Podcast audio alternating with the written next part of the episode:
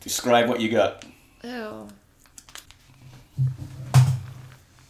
Describe it? Describe it.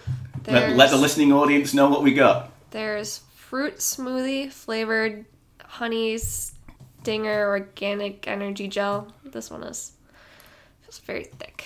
Okay. And there is berry blast power bar for maximum energy delivery. This one is... Mm-mm. All right, so which one are you going to try? Well, what do you recommend? Ah, uh, what do I recommend? I recommend you go into it with a very open mind is what I recommend. Mm-hmm. So go ahead. Rapido, rapido. I don't know what's worse, thick or thin. You, well, it's... You tell you what, you can open both and try a little no, bit of it. Mm-mm. Okay, so if it's going to be one or the other, which one are you going to go it's for? It's going to be like my meal for the day. Uh, let's just say it could be your meal for the race. For the race. So you could be on the course, and this is what they could be handing out. Or you could be on the... Ra- here. We- okay, here we go. So is- Do you tear at the top? Okay, Isabel's going to... She's, okay. Desperately trying to open... Just open. Okay, so there's a feed into itself. Okay. Good. Uh, what? Okay, she's actually trying to open it like a bag of... Ch- she's. You are the most... You're the most delicate person at opening a, like a goo that I think I've ever seen. There's no good way to do this. Oh, well... Well, there is. Okay, now you're inspecting it visually. Yeah. Yeah, I know. I won't look. I promise I won't look. You're looking? I'm not looking. I'm really looking. That is sweet. That's real sweet. Mm. Keep going. No, I'm not going to eat the whole okay, thing. This is your first ever goo. Keep describing it for our listening audience. The pauses and the silences aren't going to be good for a podcast, so keep going. Yep, that's, um, doesn't taste a whole lot like berries. Okay. So what does it taste like? It tastes like a... I don't know. My mouth is all sticky now. So, a little coating. Yeah. A gross coating. A gross coating? There's a real gross coating in there. Okay. Can you tell us Can you tell us how many calories are in that little pouch there?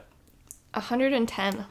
one hundred ten. So you mm-hmm. get one hundred ten calories from that. And and these are what's handed out on course. This is your first ever goo. So has it got any caffeine in it?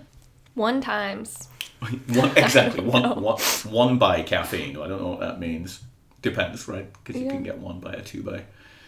So, as a as a meal supplement, how do you feel about goos right now? As a meal supplement? Yeah. Not real great. Not real great? No. Okay. Anything in anything in the stomach? You're not feeling anything? No? I mean, no. Whenever I eat them, I feel like I've just eaten a brick.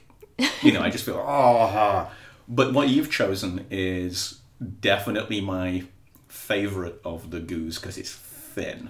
Yeah. Like, a lot of them tend to be really thick. All right. Isabel, Scandinavian maven, my triathlon Padawan, has tried her first goo.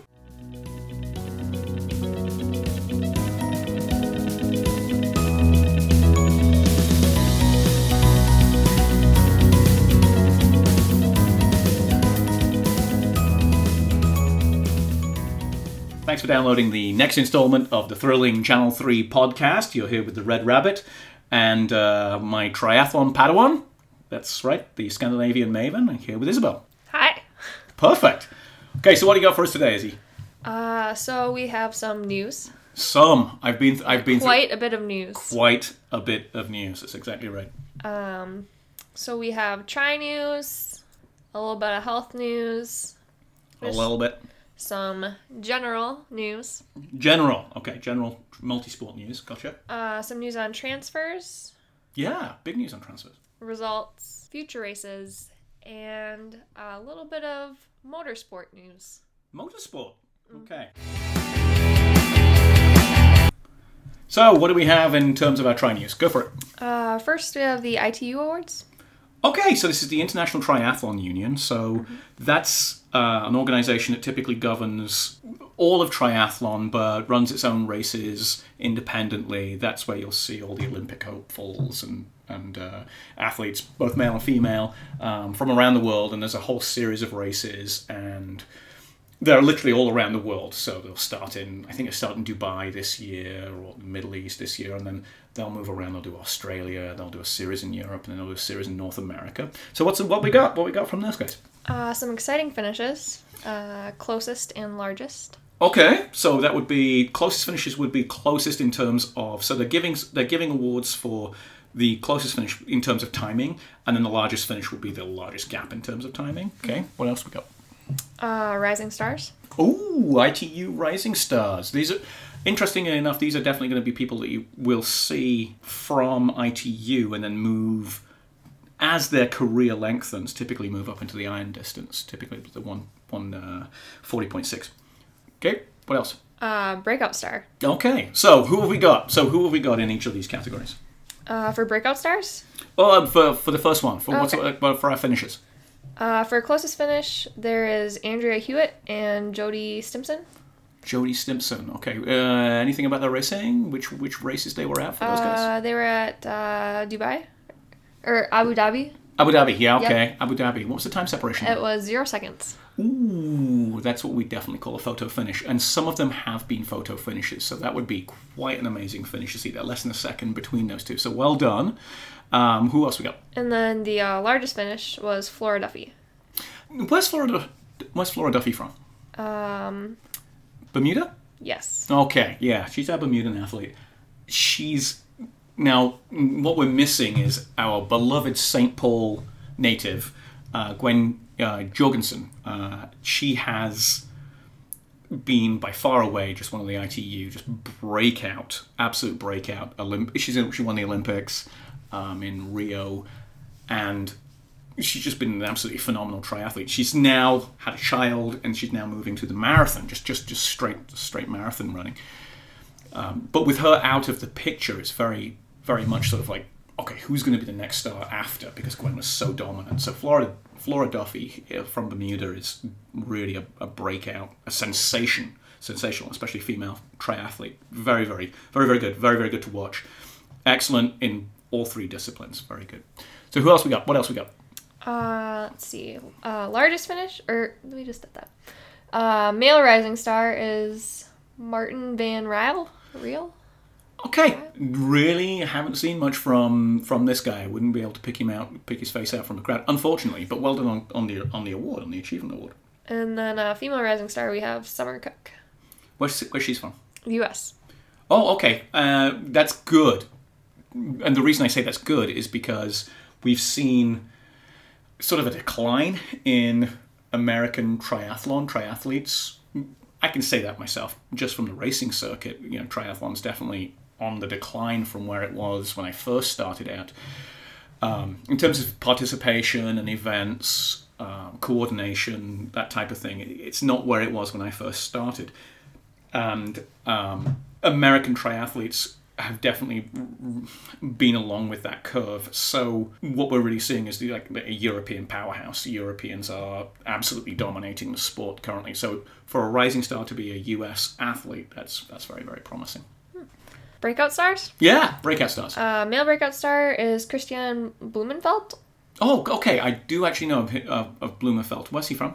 Uh, Norway? Yeah, Norwegian. I, I, I think it's fair to say definitely one of Scandinavia's best triathletes, absolutely. But but also I've, I've seen him um, on the circuit, and he's, he's just got this grit and determination, especially at the shorter distances. Very, very cool. Uh, female breakout star, we have Jessica Learmonth. From? Great Britain. That's right. Um, Team G B, I think there's been a, a, a bit of a paradigm shift in terms of sports. And I think I, I personally put it down to the London Olympics. Like when the Olympics was in London, there was a, there was definitely a focus on sport of all kind, and it's really nice to see that Team G B has produced some really phenomenal athletes just across across the board in all sections. And for what for a breakout star in triathlon to be to be there is great. I think there's some future news about uh, Team G B, especially the ladies' Team G B, coming up a little bit later. Uh, and then the last I T U award is multi-sport star. So male is Lionel Sanders. Oh, Lionel Sanders. There are so many people out there who are going to be so happy to hear that the I T U recognized Lionel Sanders. And uh, myself amongst them. The guy is absolutely phenomenal. Up until uh, maybe maybe it's last year, maybe not much more than that, I, I believe he's been self-coached. And this is a guy who sticks it to himself. In order to prepare for his Kona um, Ironman Championship run, there was a video, I posted a video, Instagram or whatever it is, um, on online, and it was him in his personal pain cave, down in his basement with a treadmill in a very in a closet, basically, in his basement with a heater on, oh. with very little air, air circulation. Uh-huh. The camera sort of opens it up, and there he is, just pounding out the miles. It, he is... His training is what Rocky Balboa would be doing for triathlon. I mean, there'd be this whole training montage of, of you know, of him. Yeah. Um, Lionel Sanders is very, very impressive in terms of his dedication. He became very, very close at Kona to, to winning the whole deal, which is well, probably one, of, almost certainly one of his goals. But just in terms of his his performances, he's really kind of phenomenal. And walks in the mould of some Canadians who have gone before him as well. So that's very, very, very, very cool to see that the I T, I T U recognised him. That was cool. Who we got for the ladies? Uh, Felicity Sheedy Ryan. Now, the interesting part about that is is that she was recognised as a duathlete. So mm-hmm. even though it's a multisport award, it just shows you that the, the multisport isn't just restricted to the world of triathlon, swim, bike, run. That there is definitely a recognition, and I can I can say this living in Minnesota, that early in the season I really enjoy doing those duathlons, which is a run bike run format. Mm-hmm. Something you might like to do because yeah, yeah right takes the swim out of it, takes a lot of the um, takes a lot of the fear out of it in in, mm-hmm. in many respects. You know, they're typically shorter distances. Uh, like uh, like five K, then a bike, then another five K or something mm-hmm. like that. And I, I can say that they're fast, they're furious. I, I take nothing away from duathlon at all, and they're really fun to do at both the beginning as a war, as warm-up races for triathlon, and at the very end of the season for, mm-hmm. for sort of the cool down of the season as well. So great, I T U awards. Uh, what's up next? Um.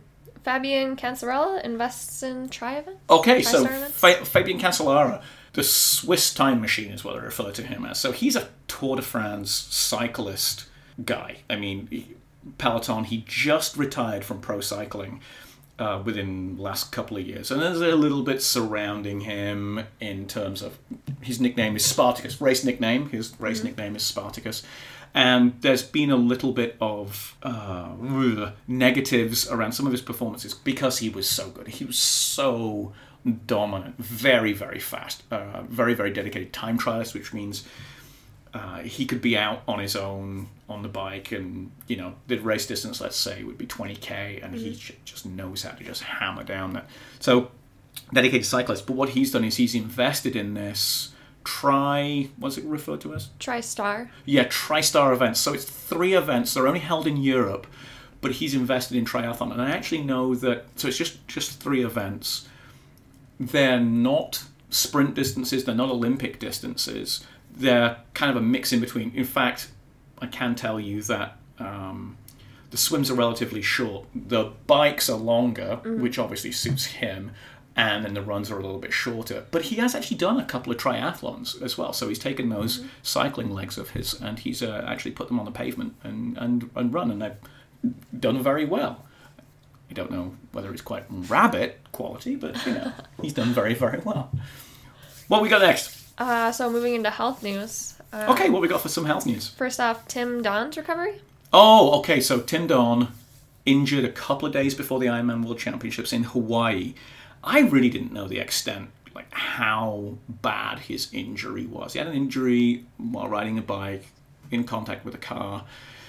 I don't know the full details, but I do know that, you know, he, like I said in the last pod, he was wearing this huge halo, was in traction, as you said, and he had screws in this traction apparatus keeping his, his head in alignment and all that other kind of stuff. But he's been so positive throughout his recovery from what I've seen on Instagram, mm-hmm. Twitter, et cetera. It's been very, very positive. And now the, the halo, the scaffolding, the, the the bit that keeps his head from moving is now off, and he refers to it as sort of wobbly head syndrome. He's He's got to strengthen all those neck muscles up. But he's back, and uh, he's positive, and yeah, no doubt we'll be seeing him again on the race circuit. I would say within the next two years, I really hope to see him out there. So that's that's kind of cool. So yeah, and, and then you can see the images of these screws that were keeping his head in place, mm-hmm. and they go through the tissue, oh. through the skin. You know, to yeah. li- they're like needles. Yeah. They got these needle points kind of through the skin, and they hold his head in position, like at the cranium level, not at the skin level, but like at the cranium level, which just tells you how much he couldn't move. Mm. I, And that, that's be tough for a guy who really enjoys going to the movie theater and getting the exact perfect seat, right? Mm-hmm. And not not looking up or down or to the left or to the right. Uh, that that would be a, a personal sense of purgatory, not yeah. being able to move your head at all. You know, you just got those eyeballs to move. So, mm. Tim Don, get well soon. We want to see you back out. And remember, he's the fastest person of the Ironman branded races. So he's mm. he did Ironman Brazil last year and posted the fastest time of any one forty point six Ironman brand that ever been done. So get well soon. Who else is uh, recovering? Uh, Matt Russell. Yeah, so Matt Russell was at Kona, was at the Ironman World Championships, and this wasn't covered in like the N B C broadcast, but for those who were watching it live, there may have been a couple of texts from the Ironman live feed. But we really didn't find out until the day after, I think, or maybe later on that evening, that he'd actually suffered a crash on course. So he got uh, into an incident with a pickup truck where he went through the passenger side window. Oh, wow. I think he posted that he was two to three millimeters from losing his right eyeball. And he has a scar that runs from basically top of his forehead, down past the cheek, down the neck. I guess he was very close to severing mm-hmm. like major blood vessels in the neck, that whole deal. Um, it was really, really traumatic. Uh, and one of the triathletes who was with him, Jesse Thomas, said he'd never seen something like it before, and his, he'd never. He just saw Matt Russell just this truck pull out, and he just hit it. And he said, you know, he was expecting no one to, to stand up after that. You know, it was how does absolutely... a truck get onto a course? That's really a very very good question. I did not know this, but sections of the Ironman course in Hawaii are closed, mm-hmm. and other sections are not. And there, this was an intersection mm-hmm. coming out of a hotel oh. called the. the Waikoloa Resort section, mm-hmm. and I guess what had happened is there was a, there was a pause of volunteers controlling the intersection, and there was some kind of work truck, some kind of vehicle that was uh, working for the Waikoloa Resort or something of that nature, and it was waiting, waiting, and it got waved through the intersection. Mm-hmm. Unbeknownst to the volunteers controlling the intersection, there was also another truck with some citizen mm-hmm. behind it waiting, and of course getting frustrated because the Ironman's taking place and, you know, they're only getting waved through once every eight minutes or whatever. So it immediately followed the truck. The truck gets waved through very quickly mm-hmm. and the truck guns right behind it and bam.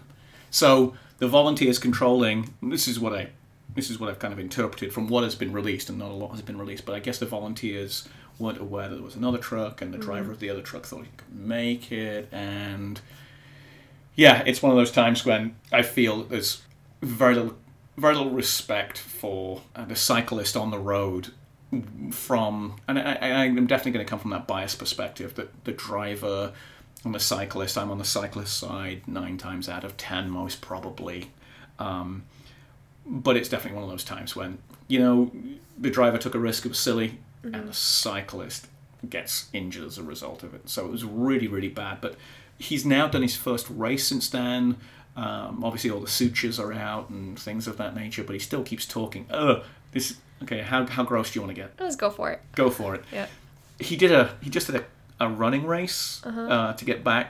Uh, so Matt Russell lives in Colorado, or is from Colorado, but he just did a running race, training in here in the spring. Um, I think it was a ten K or something like that. And his mm-hmm. comment was, yeah, still some pus oozing out of the oh. wound. Okay, there you go. Right, that's how gross it is. Yeah. So he's so it was pretty severe, pretty severe um, event. But he's on the road to recovery, as is Tim Don, and, and we really hope to see them back together. Matt Russell, by the way, um, he's just this guy who races I don't know, like five Ironmans a year, mm-hmm. and as someone who's done one a year, I can just tell you that doing the I, I mean, on, in amongst all the other races, doing five, the guy is a machine. He really, really is. Mm-hmm. Impressive, impressive. What's up next? Uh, there was a close call or near miss with uh, Jan Frodeno, mm-hmm. right? Jan Frodeno, Frodo. Frodo's really close call again on the same theme of bicycle versus car. This one's a little different. He was down in Queensland, Australia, where he lives with his wife, who's also a triathlete. He's a new father, and he's out taking, you know, if we diametrically oppose the seasons, so we're in winter here, and down in mm-hmm. Queensland, they're in they're in summer. So he's obviously is out riding on the road. It, Jan Frodeno, he's released an, again another one of these Instagram posts or a video, maybe YouTube or something of that nature. So mm-hmm. he's a two-time Ironman world champion, an Olympic champion, um, I, I, an Olympic champion, I think an I T U champion, but certainly a seventy point three champion as well. So this guy is good. He, he, mm-hmm. This guy's phenomenal. He's a German athlete by birth, now lives in Australia. But apparently he was out riding his bike. This was, he, they refer to it as the near miss. This is, uh, the way Frodeno tells it, was an incident where a truck actually aims itself at him, designed to either push him off the road or limit his room or something of that nature. Then pulls, the truck then pulls over, while I guess Frodeno is vocalizing his distress, uh-huh. right? And the window gets wound down and the driver just completely verbally abuses him mm-hmm. and calls him many names, including disparaging him for wearing Lycra on the bike, which, let me tell you, it's just an aerodynamic choice. Okay? It's just an aerodynamic choice. Okay. Is that okay? Mm-hmm. Would you wear Lycra on the bike? Uh, uh, okay. No? Not so much? I don't know. You don't no. know? Okay. Well, we'll see. We'll see. We'll see.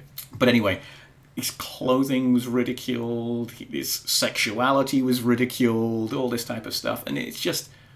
as he says in the video repeatedly, it's not cool.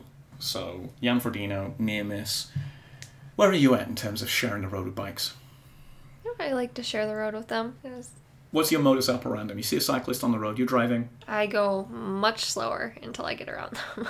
Okay. Do you give them room? Yeah. I, I mean, I, I am obviously very, very conscious of it. I'm also very conscious of cyclists who do the wrong thing. Yeah. Jump the stoplights, things like that. I, I have am... seen a couple of knuckleheads. Oh, yeah. and, we, and we have. And I don't want to excuse that because I really, really, really try to behave as the good cyclist in traffic. Because I always think it's a, you got to be kind of the ambassador for the sport. But mm-hmm. I give a lot of room.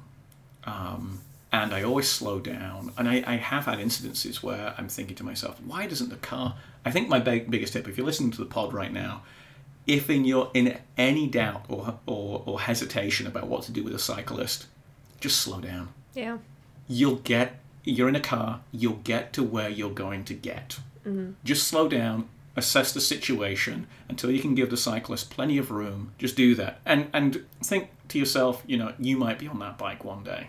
You might be on that bike one day. But the worst drivers, ah, the worst drivers, in my opinion, public transit drivers. Yeah, they don't care. They do not care at all. Um, they'll sideswipe, they'll yeah. pull in, they'll pull out. Yeah, they're, they're, oh. Yes, please. I think I think every bus driver, before they get their license, like their bus driving license, mm-hmm. should have to go around the streets of like any major metropolitan area on a bicycle for at least two weeks. You know, like, oh, yeah, you got to do it. Got to put your two weeks in at rush hour. And then you'll find out who's really doing it. Yeah. Mm-hmm. What else we got? Uh, some good news. Rennie and T O D's baby. T O D. So this is one of you. You, you said this when we were, when we were talking about this during during the uh, during the prep for the news section. You, you, you referred to some people as a power couple. This is triathlon's ultimate power couple. This is uh, Rennie, Mirinda Carfrae, um, from Australia, and T O D. That's Timothy O'Donnell from from America, and. Uh, They definitely have the triathlon romance, and they have a, relatively speaking, newborn, but I wanted to bring it up just to let everybody know that they called their baby Isabel. Oh. Oh. It's a good name. It's a good, it's a good name? It's a good name. It, it, it, is it a popular name? It wasn't until I was born, and then everyone saw, you know, how good of a name it was. Got it. They wanted okay. to name their kids after Well, me. right, right. So we now have T O D and Rooney's uh, baby, baby Isabel, and I hope baby Isabel's doing really, really well. What's up next? Uh, moving into general news. General, what we got? Some, what what's this general news? So Sir Mo. Sir Mo. Sir Mo Farah. Sir Mo Farah. Uh, is to race some pretty big name athletes in the London Marathon. Yeah, I was taking a look again at this um, earlier, and it's it's pretty big. Apparently, according to race organizer, I believe, or, or someone in the race organization team, they said they would be happy to have any one of these athletes mm. at. Um, and I'm going to let you try to pronounce them. Oh, I'm going to butcher it. Okay. Well, that's okay. All right. So there's uh, Kenenisa Bekele. You did much better with that than I probably would have done. Okay? Yeah. Okay, got it. So, so Sir Mo Farah, Kenenisa Bekele, mm-hmm. and... And, um... Oh, Eliud uh, Chip... Chip... Cho... Kippo... Kippo... I think... Kip... Kipchoge? Kipchoge? Kipchoge. Okay, got it. And uh, those are some really big names, not just from marathon running, but also from the track. So they are a group of athletes, Mo being the most recent, Mo's just retired from sort of profession, professionally representing Team Great Britain at the Olympic level. I mean, he's he's bowed out now, and now he's just going to do sort of marathon events, et cetera, or longer distances, I believe. So he's not going to appear again Um, at Grand Prix on the track, so he's going to it's sort of retired from track racing. But the big deal here is you're talking about people who have not who have won the marathon sixteen, seventeen, or fifteen, sixteen, I can't remember. Mm-hmm. But they've got massive track pedigrees moving in. What else? You know, I mean, we got some Olympic medals. Yeah, triple Olympic champion on track. Um, Bekele uh, was second in last year's Okay. London Marathon. So. Oh, yeah, there you go. And so, according to the race organisers, they would be happy to have any one. Having all three is set to be a uh, sort of a crowning race. So that's going to take place in London right around April time. It's uh, it's a great course. Last year's last year's London Marathon was outstanding, absolutely outstanding um, for the amateur for the amateur crowd. And what I mean by that is. Um, there was an amateur runner, a Welsh amateur runner, who finished as the fastest British racer. Oh, wow. Beat all the professionals. It was absolutely incredible, absolutely incredible. Um, so now, yeah, we got Samo competing against some pretty big names, and he's run at least one marathon before, just the one, um, I believe it is. And you know, his training was based around the five thousand, ten thousand meters, so that would be three point one mile, six point two mm-hmm. mile range. So this is a big jump, like yeah. training for this. Um, you're talking about doing a marathon. These guys will be talking about doing a marathon in about two hours and ten minutes mm-hmm. or less. And that means running at about five minute, fifteen to five minute twenty-five pace mm-hmm. for twenty-six point two miles, which... I can't even do for one mile. Mm. It's it's blistering. Yeah. Like the pace is blistering, and it's not their fastest. It's that's their endurance pace. Mm-hmm. Um, we've never seen any kind of marathon like this in uh, in in triathlon, where a triathlon, a, a really solid marathon in triathlon, is anywhere from sort of like two thirty-five to two forty. That's a that's a phenomenal that's a phenomenal triathlon. Um, So these guys are going, like, practically speaking, like thirty minutes faster, which is which is like a minute per mile faster. Mm-hmm. So that's going to be a blistering race. I'm definitely going to be tuning in. London Marathon, it's an amazing event. I'd like to do that someday. Okay. Uh, so next is uh, the continuing leaks from the Fancy Bears. Have you read any of these? I haven't. Oh, no. So do you know who Fancy Bears are? No. Okay. I mean, like, I've heard a little bit, but... Right, so it's some Russian hacking group. And they hack here, there, and everywhere. Anything they think's important. Or, as I've come to understand it, so there's recently, so um, the results from Chris Froome, the Tour de France winning cyclist, were leaked. No, maybe that wasn't a Fancy Bears. What I do know is Richard Schoneman from the Republic of South Africa, it was claimed by Fancy Bears that they hacked the anti-doping authority and that he had a... Uh, I, I, what, what do they refer to it as? It's it's it's not a negative. They refer to it as a sort of a negative analytical finding. Is what is what mm. that's the official term. And Fancy Bears just leaked it, and so Fancy Bears leaks it. it turns out today that the International Triathlon Union, the I T U, said, no, no, he didn't have any negative analytical finding. So my piece is, are Fancy Bears, are these hacking to be believed? And I just, I put now officially put no stock in it. It's, mm-hmm. it's a Russian group of hackers. Mm-hmm. So puzzle me through this one, right? Yes. So it's a Russian group of hackers. Russia is, unfortunately, currently the largest doping nation, with practically speaking state-run doping. Mm-hmm. Um, to the you know, it's practically East German at, at its levels for for many athletes, and it's and it's across the board, right? I mean, you got swimmers, you got probably got golfers, right? Probably got the Russian curling team probably can't compete because of doping. I got you know, and then you have Fancy Bears, and so if you look at it as a very Uh, if you look at it very objectively, what you can see is a country that's renowned for its doping, and then you have this little group within it who finds out that other people are doping, or alleges mm. that other people are doping. And I think what they do there is they try to point the finger away from themselves at others. That's one thing. But in some way, strangely, almost bring legitimacy to to performance enhancement. I don't know, it's really twisted.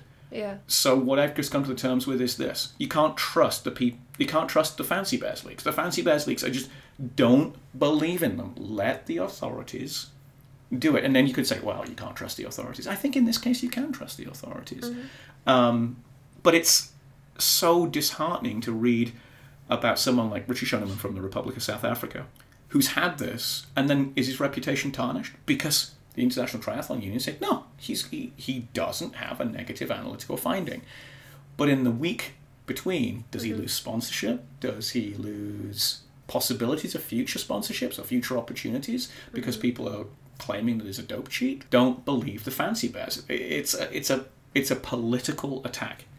That's that's where I'm at right now with that that group, if I can call them that. Which, are, you know, I'm I'm I'm I'm not using words right now. You're not using words. I'm not using words, so I'm not describing them the way that I would without the microphone. Oh, okay. I'm I'm being um, diplomatic. Diplomatic. There you go. Thank you very much.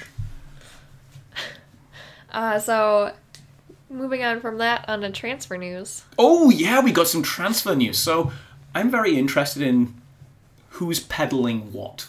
And what I mean by that is bikes. Uh, and so there are running sponsors. I just don't think that running shoes differ that much mm. from manufacturer to manufacturer. I personally, that's just mm-hmm. because your feet are so personal. You, you, you could be in a pair of shoes that your favorite triathlete is, is wearing, and they just don't fit right. The toe box isn't right, all mm-hmm. that other kind of stuff. Um, so with that, I don't think I don't think that like shoes. I don't think what goggles you wear when you're swimming is a particularly big thing. Wetsuits, sure, they they, they can they can be, but I think the biggest deal, because you're on the bike for the longest time, mm-hmm.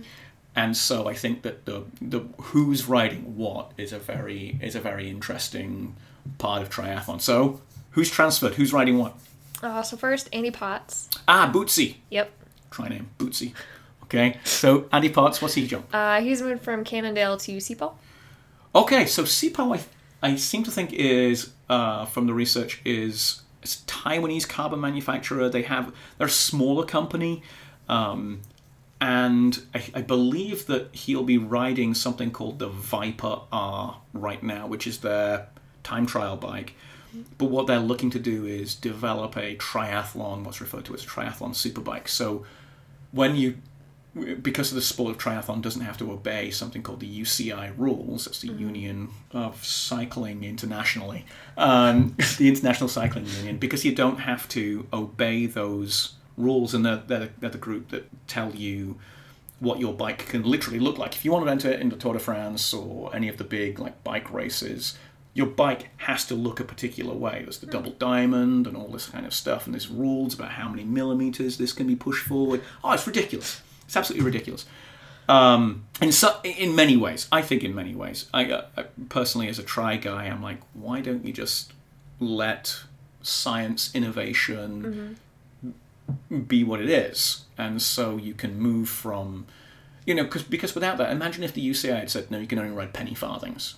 Do you know what a penny farthing is? It's the one with the really big wheel. Yeah, right, right. Imagine if they'd said, no, we're locking in bike design like this.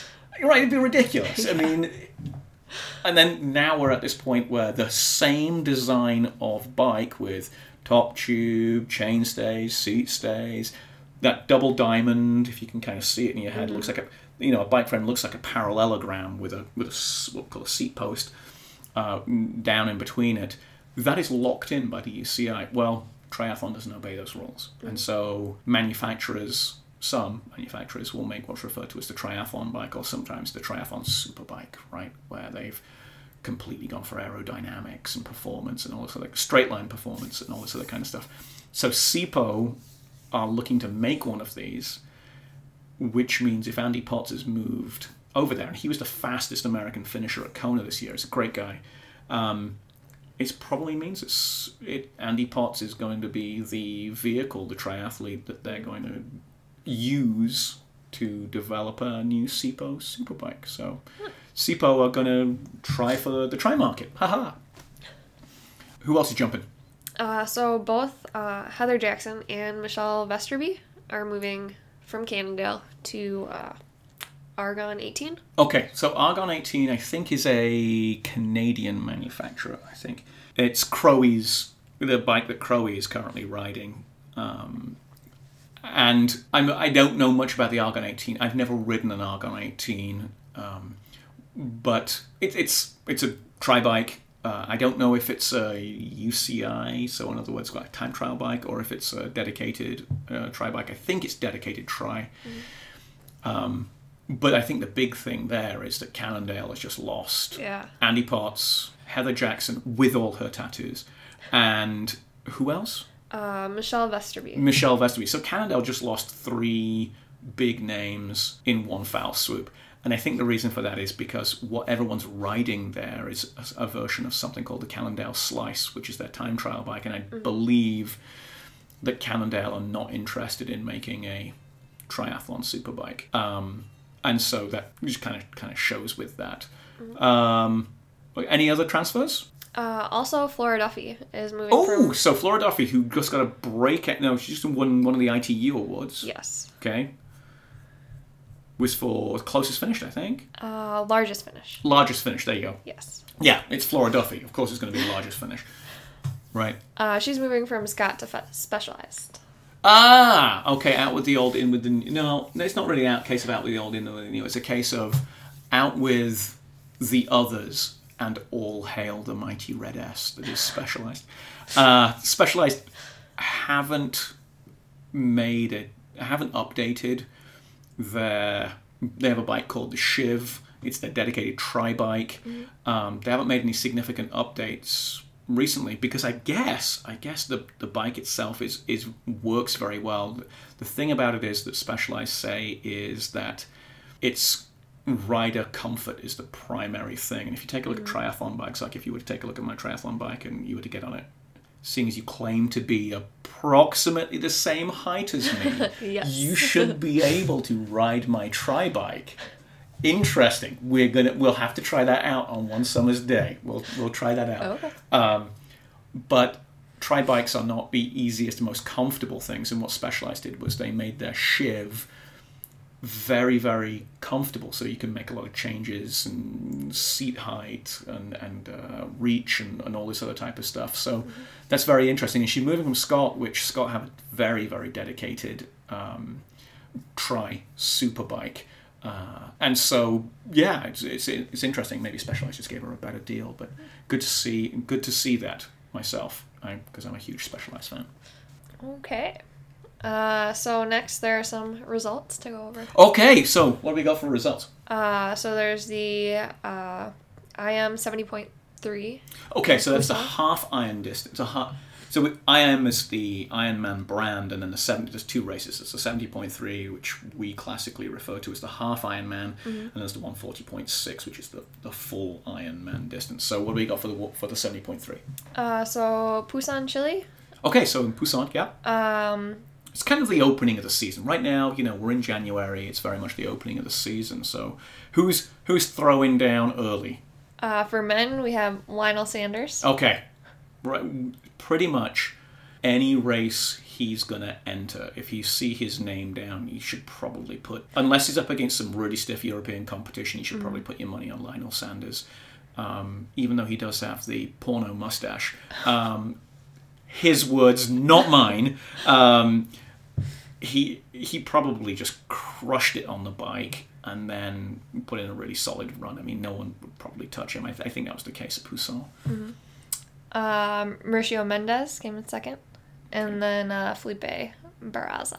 Okay. And uh, that's in Poussin, Chile. Were, the, were, were there any South Americans on the podium? Um, Felipe is from Chile. Okay, got it. Yeah, so sometimes you get those hometown races, like mm-hmm. what's coming up.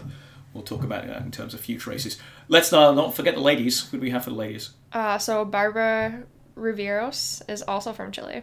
Okay, and she, she was number one? She took first, yep. Okay. Well, uh, then Ellie Salthouse and uh, Valentina Carvalho. Okay. Uh, I did. I, I took a look at the Poussin. I didn't see any like outstanding news necessarily from either either of those, but that will mean there's kind of professional points and getting them through to the getting them through closer to the seventy point three worlds. So that's cool. Next. Uh, next is Challenge Iceland. Okay, so we've got the Ironman, we've got the Ironman brand, and that's like this red M. We can call it mm-hmm. the M dot. You may have seen it around. Maybe. You may have seen it on like watches. Perhaps. You know, uh, maybe not a my jacket. Watch. Maybe a jacket. Right? You may see it on mm. some lucky people as they're walking around. They if they have, if they have an Iron Man jacket, you know, maybe the Lem dot that's on there. Maybe. You know, yeah. I mean, people don't advertise, right? No, not at all. Yeah, especially I mean, not people like I don't know you. What are you talking about? To what are you referring? I've never seen you wear anything Iron Man branded before. Never? Okay. Never. So the cat is out of the bag.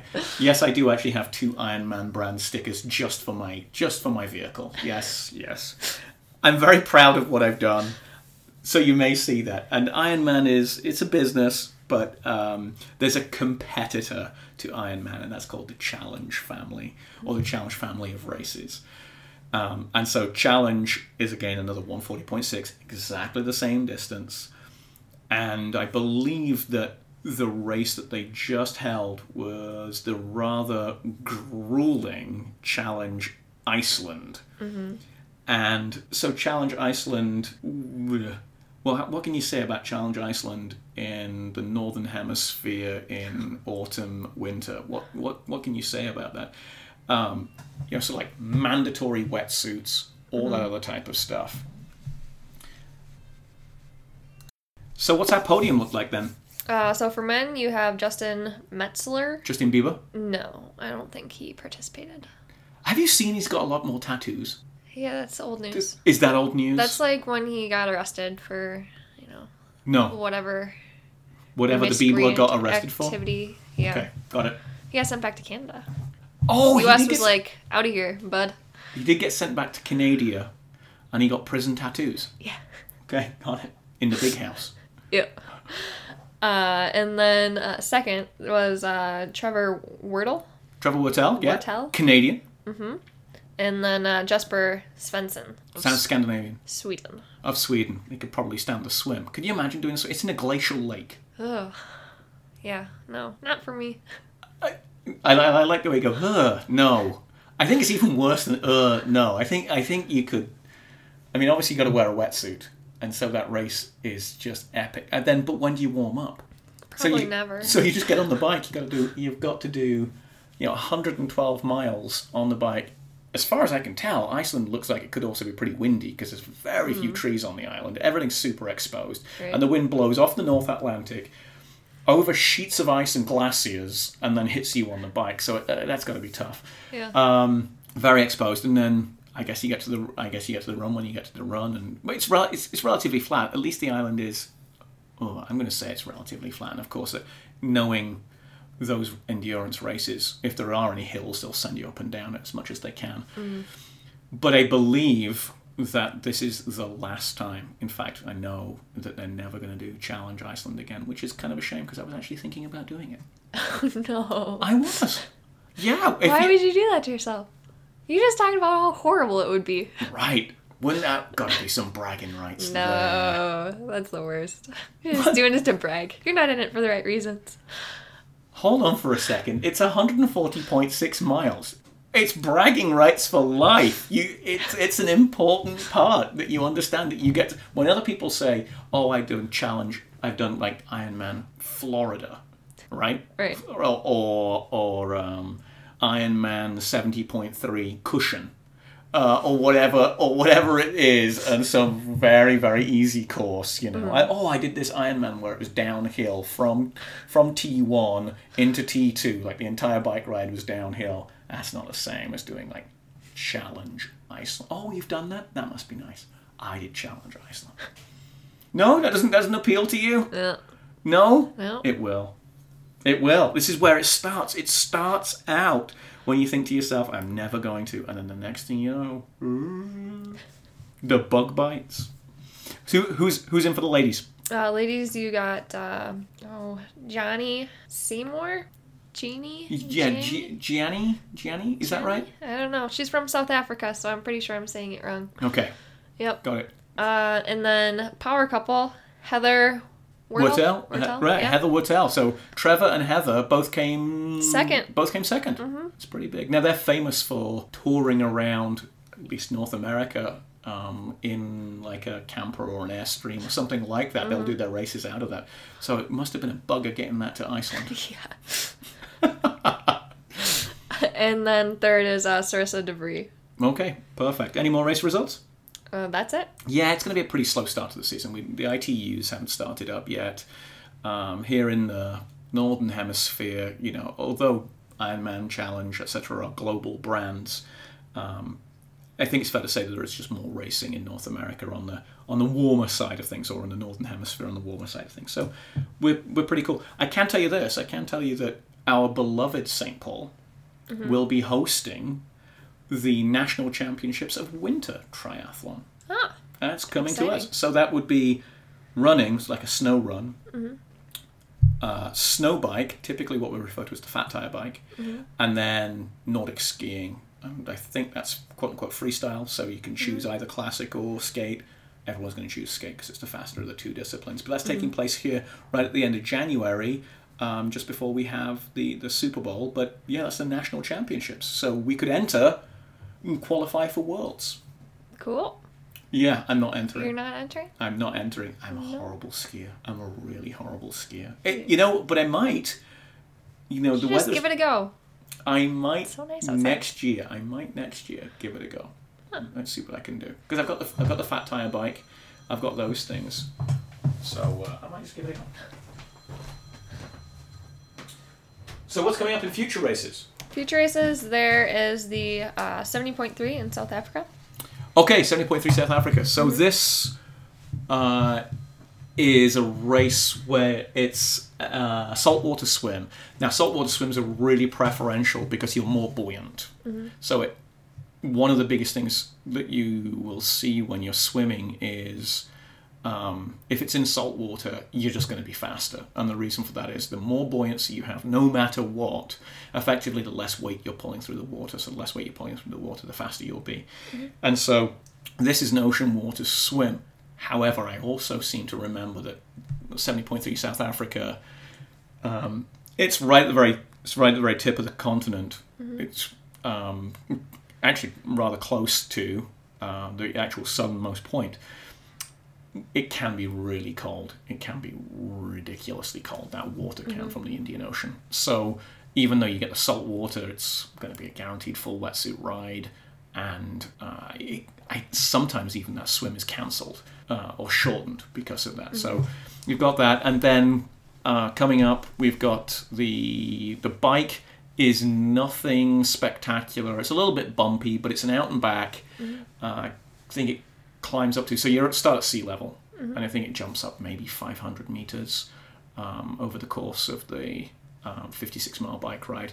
So it's not it's not grueling. So it's going to be a fast bike. Uh, again, weather conditions. It could be wind, it could be rain, et cetera. But mm-hmm. it's a relatively fast bike out and back. So you go out. Obviously, you're going uphill. You turn around, and it's practically speaking you know, twenty, what would that be, twenty-eight miles of practically speaking downhill. Yeah, yeah, that's going to be a fast race. And then what's the run? I think it's two loops. Yep. Just a double loop, just a two-loop run.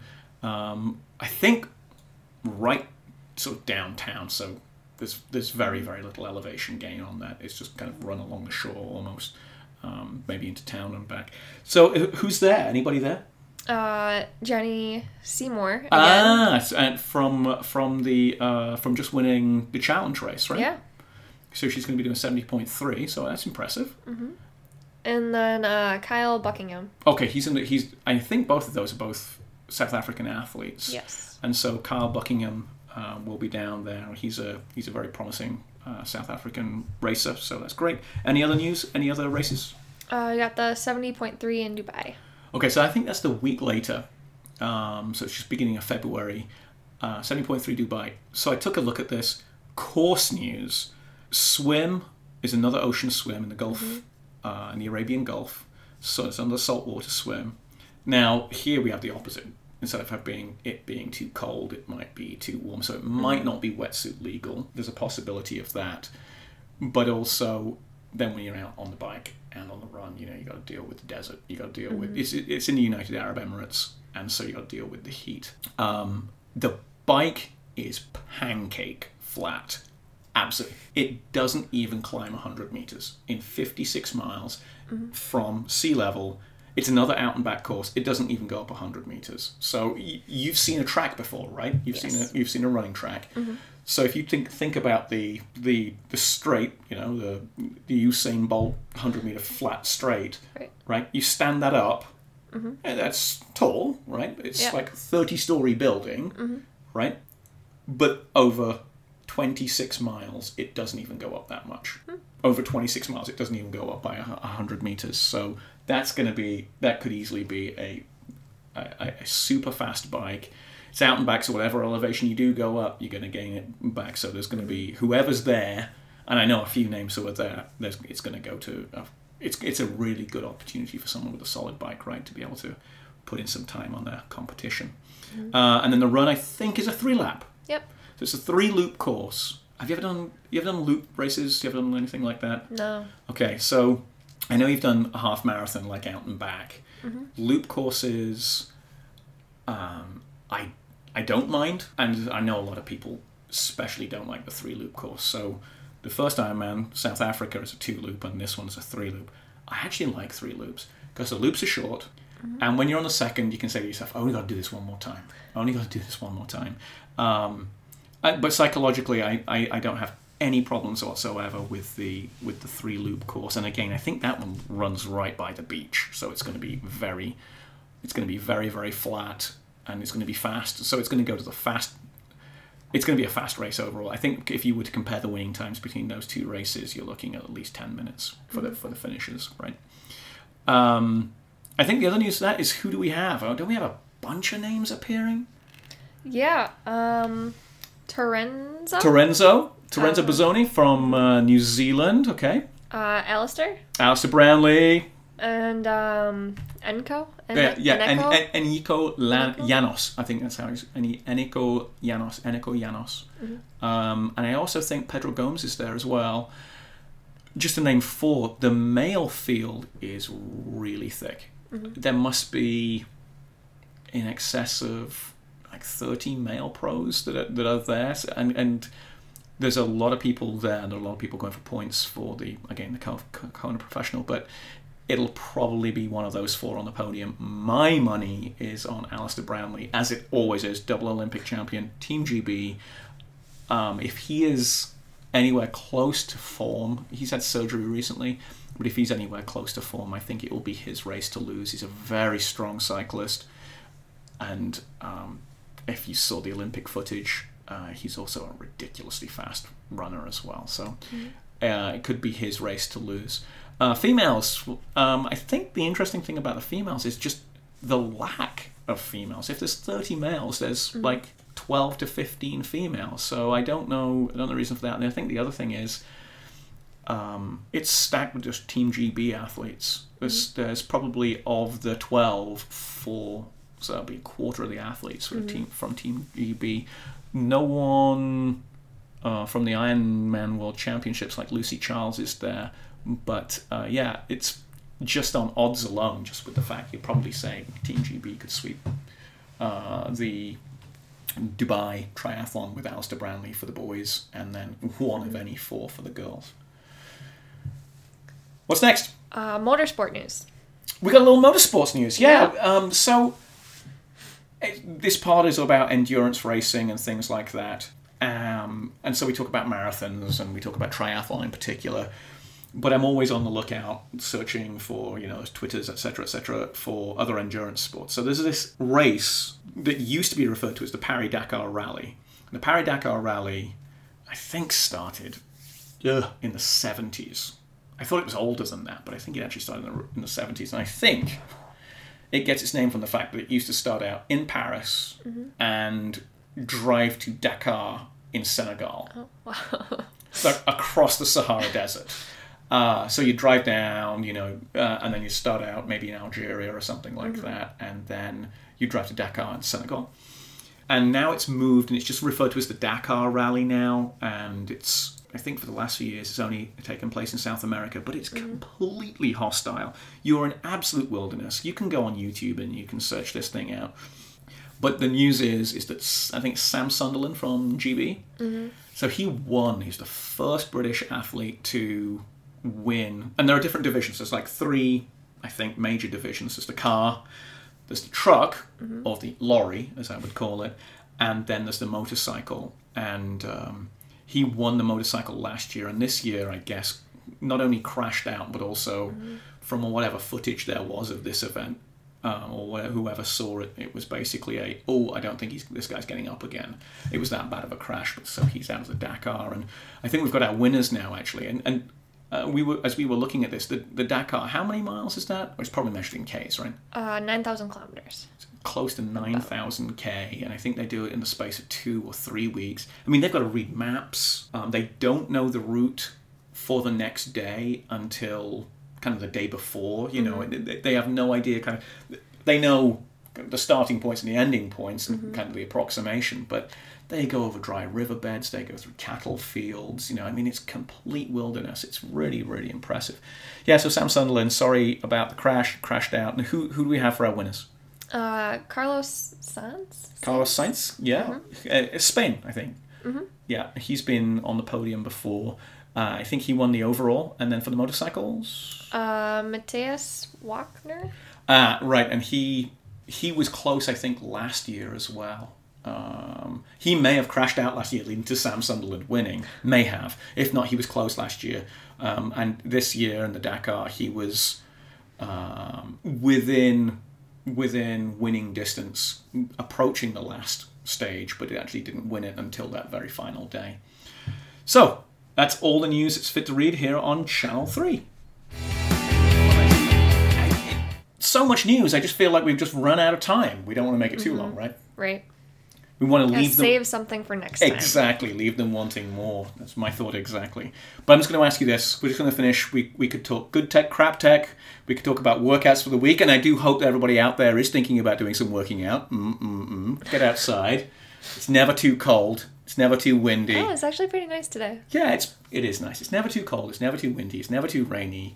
It's just all a matter of mental attitude. But we'll fin- we'll finish with this. We'll finish with our tri-speak. Mm. So our word or our phrase of the pod. Are you ready? You're going to have to try and decipher this one. Uh, okay. Okay, ready? So it's just pure tri-speak. And the phrase is number plate. Number plate. Number plate. Doesn't matter how many times you repeat it. Now you've got to tell me what it means. It's like a license plate for a human. Ah, not bad. It's like a license plate for a human. So where might a number plate...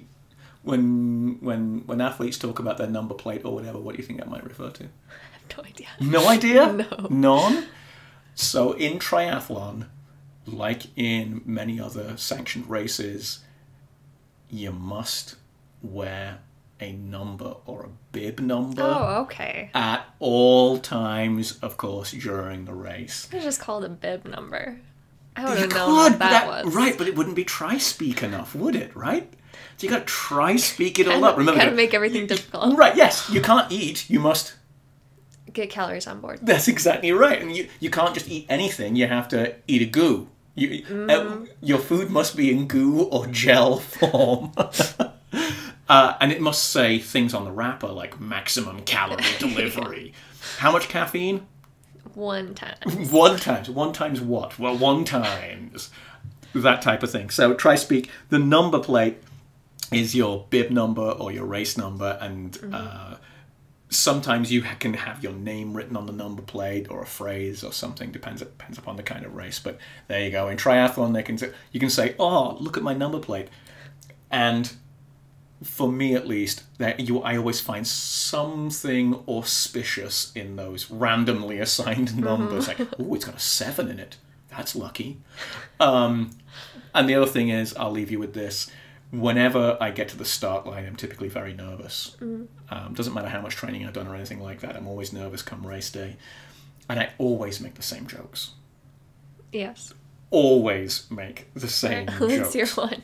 Well, no, no, I mean, I always say at the beginning of the swim... You turn it to, like, a random guy and, yeah. and make a joke. Cause, yes, because because I'm nervous. So I always turn to a random person... Um, and I always I always make a joke. And my at the start of triathlon, which starts with a swim, mm-hmm. I always turn to somebody around me and say, "Okay, let's just remember no peeing until the first marker buoy." Right? So that's my that's uh-huh. my joke. You can use that one. Do you get a chuckle out of it? I typically I get a chuckle, and then somebody else will say, "Too late." That's, that's a better joke. That's a better. Okay, so yeah. I'm setting them You're up. setting someone I'm up. Setting, I'm setting someone up for the for the great delivery. But also when you're at the when you're at the um, the transition area setting up, I'll always tell the person who's like racking next to me or something like mm-hmm. that. I'll say, "Oh, look at your number plate. Look, I'm supposed to finish in one hundred forty-seventh. You're supposed to finish yeah, in one hundred twenty-eighth. I've heard that one okay, before. right, exa- right. Okay, so nothing original in that. So your your bib number or the number plate. It, I always say, "Well, you're supposed to finish in this order, right?" Um, so they, there you go. Uh, Well, thanks for listening. We hope you'll tune in, download, and get out. Okay, that's goodbye from the rabbit. Also goodbye from me. Perfect.